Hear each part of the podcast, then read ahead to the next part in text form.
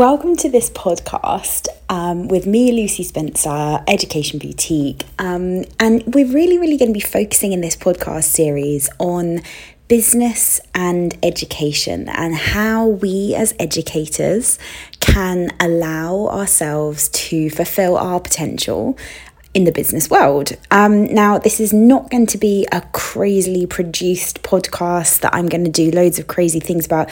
This is just about functional advice. Um, we're all busy, and so I'm hoping that I will, um, you know, be able to help you by just putting out there some really kind of fairly raw but useful content that you can engage with when you have time and you know will be focused on the coaching that I do with my with my tutoring clients who are looking to scale their business.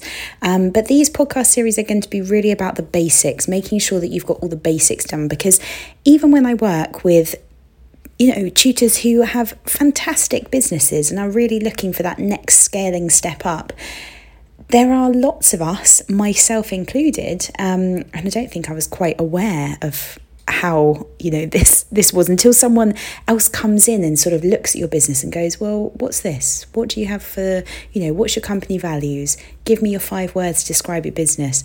What are your what are your branding colors? And you're just like oh well i sort of just you know it's roughly this. And it was so enlightening to me how just going back to basics getting all of those key things that can sometimes get a little bit jiggled, a bit sort of muddled around. Just getting those clear in your head, it's like reinventing your business. It's like rediscovering your purpose.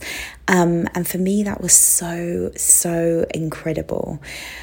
So today we're it's the first first of the podcasts. Um, I'm literally sitting here with my little dog Pablo on my lap, and the most important thing that I want you to get out of today is connecting, reconnecting with the core message of your business. Now, a lot of people, when you're asked, like, what's your why, or, you know, all these kind of typical coaching kind of questions, um, a lot of people sort of give an answer, but it doesn't quite run through. It's not like the veins of their company because they haven't thought of a couple of things. And those things, um, and I'm very open about the fact that I have a, a fantastic marketing consultant called Karina, um, and she's incredible. And when she sat down with me, she said, "Okay, I totally get your why. I totally get, you know, what you're trying to build here, but I don't think it's clear to people when they look in."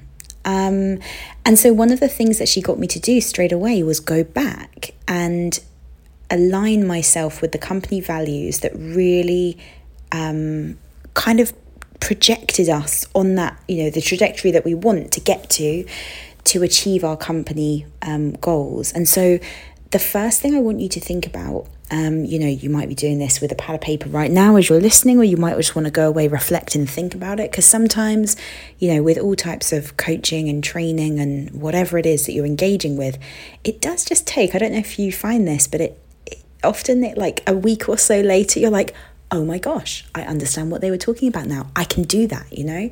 So don't feel that you've got to do it as you're listening. But just this week, take some time to reflect on what your company values are, what the words are that really, really kind of just symbolize exactly what you're trying to create here. And we don't necessarily want all of them to be just sort of like typical teaching buzzwords because then you are not going to stand out. Um, so, I mean, to share with you some of um, of mine, we have five, um, and the the key for us, um, one of the whys and the things that I want to create um, with Education Boutique is just the idea that for teachers and for tutors, tutoring offers the educators or the learner the opportunity to be educated anywhere or to teach anywhere. Um, breaking down the boundaries, it's fulfilling, it's flexible. And those words were all so, so, so important, but there's so many of them. You know, there's like the word flexible, fulfilling, all of these different ones. So we went with um, a couple. Um, obviously, we went for two sort of standard ones, if you like. Um, opportunity, which I think, you know, is exactly what we're all trying to um, create for our students, but also for ourselves to work flexibly. So, opportunity. Um, then we have support, because obviously that is a pretty it's a pretty buzzword one that one. It's not a real standy out one but let's be honest that's exactly what we do. Um, we've then got disruptive because educationally and we really do want to kind of shake things up a little bit. Um, think global. That means you know as a teacher we don't want you to just think oh i can only get students around my area. You've got to think wider than that you know think way beyond that. Um, and also for the students, we want them to be aware of, you know, world issues, cultural differences, be aware of sustainability and, you know, how they're going to make, be kind to the earth. And I think that's so, so, so important in education. Um, and then we also have spirit of adventure, um, which is we really wanted to just capture something that showed that love for learning, that sort of quest for knowledge that we want our students to um, engage with or to develop.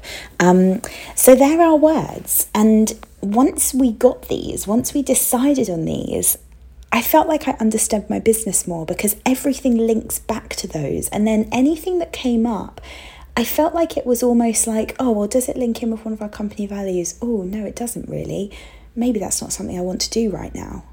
And then when other opportunities present themselves and you think, oh, that really, really hits that, that one particular company value, it just makes you clearer about your focus and your purpose with your education. So it could be that you're a really practical, um, you know, science teacher. So lots of it's going to be about STEM and about, you know, kind of um, developing children's um, inquisitive curiosity around science, you know.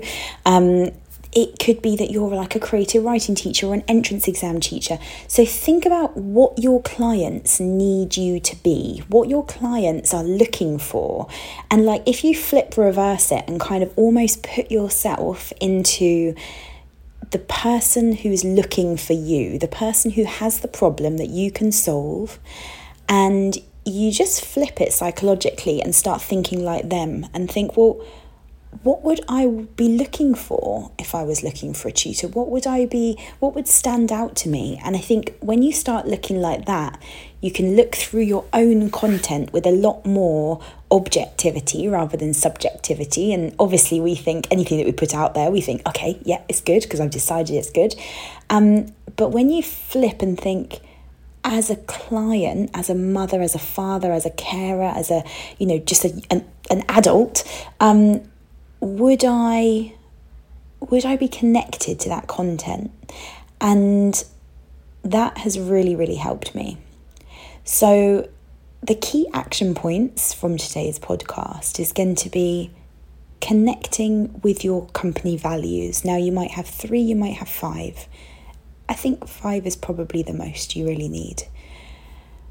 Connecting with those company values and then starting to think like a client when you're creating content or when you're you know thinking about the things that you're going to be doing in the next like year.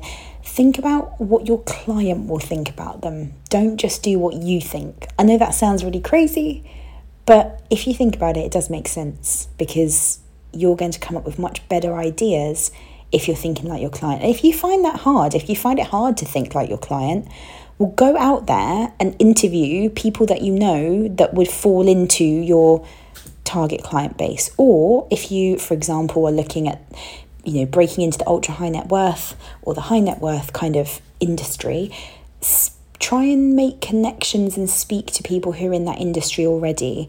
However, do remember that there's a lot of people who are very protective over what they do. So you've got to sort of come at it with a sort of um, what you know think about why you are really wanting to get into that um, industry? Is it because you have experience that's going to be really, really valuable? Um, and how are you going to phrase that? How are you going to sort of put that forward to show that you're not just looking at going into that sector because you think that's where the money is? Because that's what a lot of people do, and it's not. Eh, well, it it's just not genuine, and you won't get far. Um, so that's it for today's podcast. Um, please do let me know um, if there's any topics that you want um, sort of added to this list. I've got a big, massive list um, in front of me right now, actually. Um, but just the most important thing is to just do one thing. If you ever feel a bit overwhelmed with your business or you're starting out and you're thinking, how on earth am I going to get clients? I've got all this social media stuff to do, I've got this, this, this. It tends to snowball in your mind. And that's the worst thing that you can let it do. So when you feel overwhelmed, just stop and just do one thing.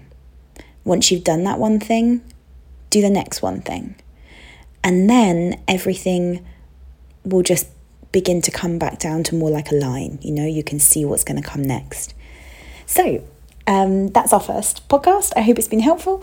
Um, as I say, very raw, very unedited kind of content, but I hope you found it helpful. And um, I'll see you for the next podcast. Thank you so much. Bye.